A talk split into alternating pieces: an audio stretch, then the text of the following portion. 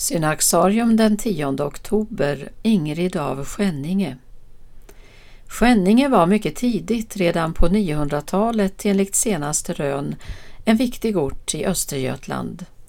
Hit kom dominikanerna under första hälften av 1200-talet och det var Ingrid Elofsdotter som grundade det kvinnliga dominikanklostret i Skänninge. Kunskaperna om Ingrids liv och bakgrund är knapphändiga.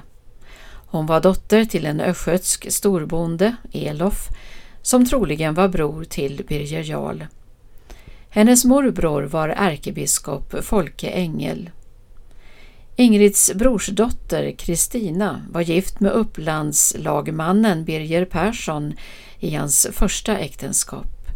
Ingrid var med stor sannolikhet ett föredöme och en viktig inspirationskälla för Birgers dotter i hans andra äktenskap den heliga Birgitta.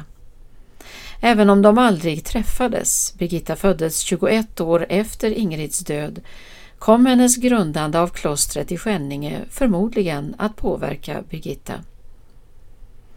Ingrid är troligen född omkring år 1240. Hon tillhörde därmed samma generation som Magnus Ladulås och hans bror kung Valdemar. Ingrid hade som änka inträtt i Dominikanorden omkring 1270. Genom en uppenbarelse fick hon ta emot budskapet att hon utsätts att grunda ett kloster.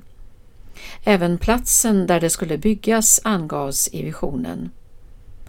Efter flera personliga besök i Rom fick hon till slut påven Martin den IVs godkännande för klostergrundandet som skedde år 1281. Ingrid blev själv klostrets första priorinna.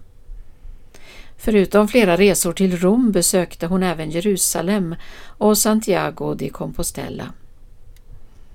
Ingrid av Skänninge dog redan 1282, året efter att klostret grundats. Man betraktade henne som en helig kvinna och hon blev saligförklarad 1499. Hennes reliker skrinlades 1507 men hon hann aldrig bli helgonförklarad före reformationen. Klostret i Skänninge kom att uppkallas efter henne och fick namnet Sankta Ingrids kloster. Liksom de övriga svenska klostren följde offer för reformationen. År 1540 befallde Gustav Vasa att murarna skulle rivas för att ingå som byggnadsmaterial vid uppförandet av slottet i Vadstena. Idag finns en nutida trärelief av Ingrid i Vårfrukyrkan i Skänninge, gjord efter förebild av den enda säkra bild som finns av henne i Dominikankyrkan San Marco i Florens.